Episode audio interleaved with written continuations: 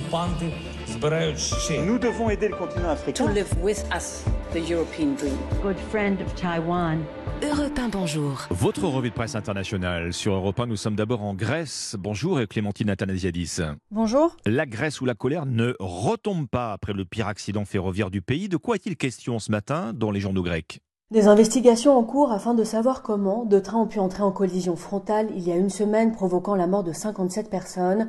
Hier, le Premier ministre conservateur a demandé au procureur de la Cour suprême de faire de ces enquêtes une priorité, rapporte la chaîne de télévision I H E R T.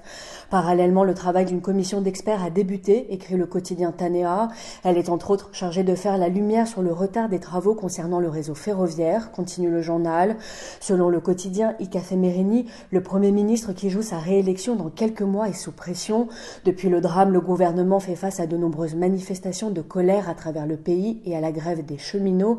Des cheminots qui, ces dernières années, ont averti sur les graves dysfonctionnements du réseau ferroviaire, écrit le journal Tanea. Direction maintenant le Brésil avec vous, Jean-Claude Gérez. De quoi parle la presse brésilienne ce mardi ?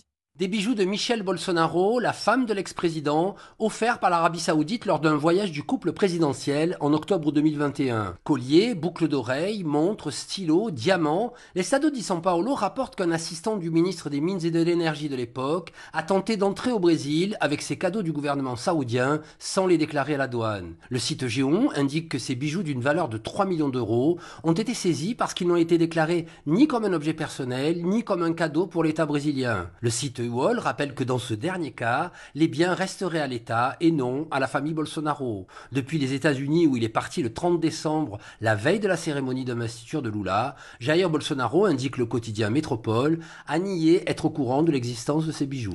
Nous sommes enfin en Chine avec le correspondant d'Europe un, Sébastien Lebelzic. Sébastien, à la une de la presse chinoise.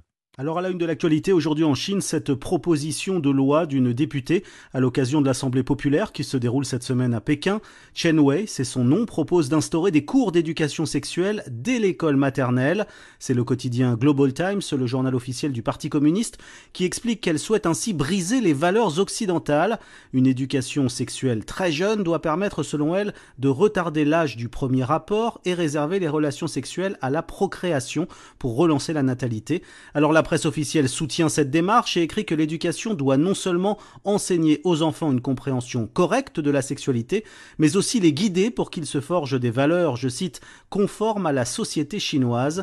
Dans le viseur de cette députée, le sexe hors mariage et l'homosexualité. Merci Sébastien Lebelzic, merci à nos correspondants.